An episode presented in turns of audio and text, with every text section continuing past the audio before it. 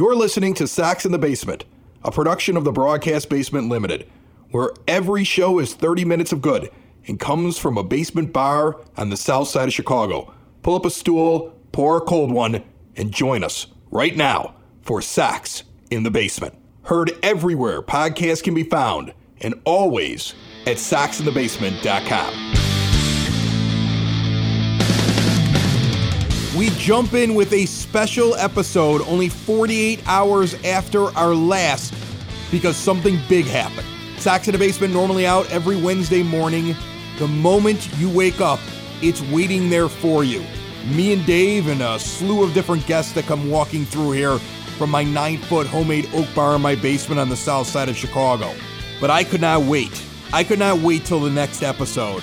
I could not wait until next week to dive into what just happened with the Chicago White Sox. We went out and got a real free agent and spent real money, and I'm really excited about it. So sit back, relax, and enjoy a special edition of Sox in the Basement. And if you haven't caught up on last episode, it's still relevant because the guy that we're talking about in the middle of it as a possible free agent signing in right field still makes sense. So add this show to that show. And now, on with the show. Yasmani Grandal signs with the White Sox, and I exchanged messages, I think right after he found out about it, with James Fox, who's just like, you know, dropping F bombs and, and exclamation points. He's so excited about it. He's from Future Sox. He joins us on the line right now. He's been on so many times. James, you said this. You said this was a move they should make. You wrote an article saying this is should be their big target that they go get right away and they should strike early, and they did it. How do you feel today seeing your team do what you wanted them to do from the get go? Well, I mean, I'm ecstatic today, but I'm also like a little bit stunned just because, you know, just because it was like the right thing to do doesn't mean that, you know, it was going to get done. So, I mean, it, I think they were kind of in the shadows on this, but now, I mean, there was, like, if you paid attention, you know, you could tell that they were interested. I just didn't know, you know, obviously that they'd outbid like seven, eight teams for him. You know, second, third best catcher in baseball is available without a qualifying offer. Like it's going to cost a lot of money. It can cost a pretty decent amount of money, but honestly, four years, seventy three for him. That's a that's a bargain. Yeah, that, it's amazing, and it, it fell right in line with what we had discussed on this show. Just I would want to say about a month ago. I want to tell you how I found out about this because I think that you'll get a kick out of this. So, yesterday, I get a phone call from my new ticket agent at the White Sox. And he's asking me about my experiences and what was good about the team, what was bad about the team. And he's asking me if I'm going, if I would be willing to buy season tickets. And I told him, I said, look, when you guys start spending money, I'll start spending it.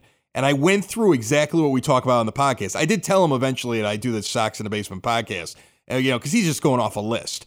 And so then we talked a little bit about that, but I was I was really explicit with him. I'm like, you know, they need to go get their these starting pitchers. They need to spend money. They need they left a bad taste in White Sox fans' mouths, and when they start spending money, I'll start spending money. I got a phone call before it hit Twitter. I'm not joking. I got a phone call from my ticket agent to be before it hit Twitter, and I can hear people in the background in the office where they're calling from, and they're hitting high fives and cheering in the background. And he has me on speakerphone, and he goes, you know what's going to hit Twitter here in about 30 seconds? And I go, what? He goes, we just signed Yasmani Grandal. And I'm like, no, you didn't. And I'm like, he's like, will you buy tickets if it comes up on Twitter? Like, this guy was so pumped. He had the room standing around while they called me to tell me that they signed Grandal from the White Sox ticket office. I thought it was hysterical. I told him he's got to go get Zack Wheeler and then we'll talk. Yeah, so that I mean that's that's why you uh you know you lost my phone number somehow because you you just like immediately broke your phone and changed numbers. I, I see how that you know. You're like, you're like, I don't want season tickets. I go, wait, wait, wait a minute. I, I didn't think you guys were actually going to do anything before Thanksgiving. Like, come on now. Do, do you think, do you think that, uh, I mean, like right away this thing happens. I just kind of assume that the Sox go right back at Wheeler's camp because I've been assuming this now for the last week or so that he's their, he's their target they're going after. And they go, now we've got a guy that frames pitches better than anybody else in baseball and and we're ready right now. Sign with us, we're moving on to the next person. Do you think that that's the way they're approaching things right now? Yeah, I do. I think Wheeler's the top target. Um, I mean, I, you know, I had heard a lot about Zack Wheeler. I really didn't hear that much about Yasmani Grandal, at least from people that I trust. So, which which doesn't really mean anything. I mean, I don't, you know, like, you know, if you would have told me that they signed Zack Wheeler today, I I wouldn't have really been that surprised. I would be like, okay, they're prioritizing pitching. He's probably the best guy on the market, other than you know the uh, big two guys that they're probably not going to get. So that that wouldn't really surprise me that much. I mean, you know, they could sign him tomorrow. I wouldn't be that shocked. But I do think, you know, it could it could happen before Thanksgiving. I think that some of these non-Boras clients, you know, I think are going to start coming off the board because there's no re- there's really no reason not to. I mean, they find out their market, they take the best deal wherever that may be, and hopefully that's with the Sox. And I think Wheeler Wheeler makes a ton of sense. I think the reason White Sox fans got so excited after this happened and White Sox Twitter blew up, and my father was on the phone with me three times today. He uh, he was on the phone with me when it first happened. He was on the phone with me after he looked up Grandal's stats, and and and then he was on the phone with me because he listened to something on the radio and he had to tell me all about it. Like I wasn't paying attention myself. I mean, he's giddy. Yeah. He's you know he's he's he's approaching seventy, and the man is the man is giddy that he that this is all that we're coming out of this fog. Do you think it's safe now because I got negative Dave next to me all the time. Do you think it's safe now to assume this was just the beginning? Like this would be a, a massive disappointment if the only thing they did this this offseason was Yasmani Grandal, right? Yeah, no, I I don't think that this is going to be Grandal and then like a bunch of patchwork signings, but I also, you know, I also don't think Cole is going to be two hundred million dollars. So, I mean, you know, if you you sign a Zack Wheeler, right? It would be another massive addition. Like if I would have told you a month ago when when I visited with you the last time that you know it's Grandal and Wheeler for sure. I mean, I think we both would have been like you know thumbs up for that.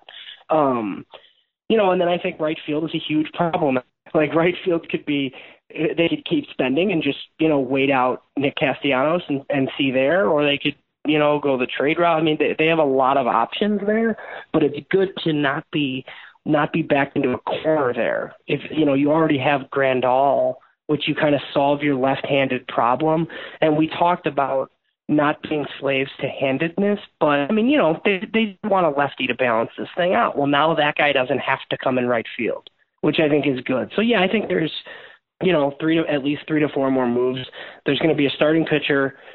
Um, you're going to get a right fielder, and then after that, it could just be you know, like another like a back end veteran to help out, maybe a second baseman to start the year, like a Jason Kipnis or somebody, because I, I don't really know if Madrigal is going to start with the team. You know, they they broke their franchise record today. I do think they'll break their franchise record one more time this off season, but I don't know if they'll break it twice. The one thing that's been brought up, and I would love to get your take on this. There's been a few people. Most people say this is a great this is a great deal most most national analysts and most local analysts, everybody's like, you know, this is amazing. The White Sox did this. But there has been a few people have sat there and said the White Sox gave that extra year and they're not going to get that extra year out of him. Like he's everybody else was offering three years. The only reason the White Sox got it was a fourth year. I've already read one report where somebody's trying to say that, and it's tough because there's so much stuff flying around, so it's hard for me to attribute where I got it from. But the idea was that the other people that had talked to Grandal, the other teams, were all at three years, and the White Sox said, "We'll add on the fourth year, but you got to take it now." So the idea is that the White Sox get a good player, but that last year they're going to be paying a lot for not very much. What's your thoughts on that? Um, I mean, yeah, I mean, look, there might be some truth to it. I mean, I think being in the American League helps because I think like Yasmani Grandal as a 35 year old DH isn't really going to be that big of a deal. I mean, if he's not giving you much in the catching department at that point, like I think he's still going to be able to hit. And I think like people also need to realize like, you know, kind of what team we root for. I mean, it's the Chicago White Sox. Like they're, you know, I thought they'd have to pay a tax on some of these guys, and I thought that would be a heck of a lot more money than seventy-three million dollars. So, I, honestly, like it's not really something I worry about. I mean, you're going to spend money on free agents. I think it's what Andrew Friedman. What did Andrew Friedman always say? Like you're, you know, if you want to get the best deal, like you're always going to finish second or third in free agency. It's just not not feasible. So yeah, I mean the back the back end of that deal might might not be great, but four years from now, if they're you know if they've had two division titles and playoff runs or something, I don't think anybody's going to care that you got a 35 year old switch hitting DH that doesn't catch very much anymore. All right. It happened. I'm excited about it. I know you're excited about it. You're th- you're saying Wheeler next. That's what you're thinking. Yeah, I think. I mean, if you yeah, if you like maybe guess their next transaction, I think Wheeler. I just think, and there is like a lot of smoke about it, which you know sometimes with the White Sox that means like probably not. Yeah, he thinks so too. I, you know what? I, but we've had this thing we've been talking about the last couple of weeks, and it's interesting that it seems like the Sox are trying to keep certain things close to their vest. Like I wouldn't be surprised at this point after watching what happened with Grandal, and I'm going to say it, and you're going to be like, ah, that's crazy, and that wouldn't happen, and whatever. But I wouldn't be shocked anymore after watching how this came about. We really didn't see a lot of things like indicating that they were getting close or anything like that with going after him. I wouldn't be surprised if all of a sudden they announced something more along the lines of like they got Bumgarner while they were making everybody think they were going after Wheeler. I feel like this team got burned last year and they're they they've approached this a little bit differently. Am I nuts to think that? No, it could definitely. I mean, the Sox are like that, right? I mean, it could one o'clock tomorrow afternoon, their Twitter account could announce that they signed Madison Bumgarner, and I think people, you know, would be surprised, but they'd also be like, "Oh, that's typically how the White Sox do business." So, I mean, with the Grandal thing, like Steve Stone kind of hinted at it, so maybe we should have known. Like it was like you know in one of Scott Merkin's mailbags, like they brought up Grandal, but it wasn't like you know, when you go to these websites and you see, like, oh, suitors for Yasmani Grandal, the Sox were never even like listed for him. And I think some of that is just, you know, out of town like laziness from the national media, like thinking like, oh, they have James McCann, he's an all star. Why would they be interested in Grandal? I kind of liked the fact that they weren't really linked to him because I had known, you know, I knew a little about the history. Like they wanted to draft him the year that they ended up taking Sale, and like Grandal was gone they offered him a multi-year deal last offseason that he didn't take because I think it was significantly less money than this one. So, I mean, they were always interested. Yeah, no, I'm excited about it. James, you're doing great stuff over at Future Sox. I appreciate you jumping on here and talking with me. I I hope that we have the offseason this year with us talking to you about these kind of acquisitions that we wanted to have last year and the fact that I have not had turkey yet and we're already having like a know, major story. I I, this is awesome. Yeah, it's usually what the Thanksgiving signings are usually getting spurned by Torii Hunter, like before Thanksgiving, you know. So. Talk to James Fox. Now let's talk to the guy that I got the most tweets about today. The Sox in the Basement account started celebrating the signing of Yasmani Grandal, and I got so many people saying, "What's Dave gonna say?" I could have waited till he could get over here to the bar next week but instead I got him on the line. Buddy, are you excited? What's up, Chris? Did we get Matt Joyce yet? No, no, we got we got the best pitch framer in in all of baseball last year. I'm kidding. I know. I know exactly what happened. It's really funny. I was actually just I sent you a text the other day and I said, Chris, you know what's funny? White Sox always seem to break news the day after our podcast is released. I think they're like trolling us. What do you think? It's possible because it's funny how the news gets real. The news comes out before the corporate podcast, but after ours.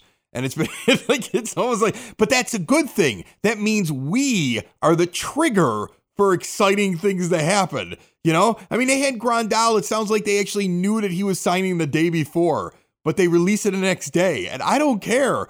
I want to be the I want to be the podcast that's putting pressure on the organization to do things like this. I'm super pumped. I'm super pumped about this move.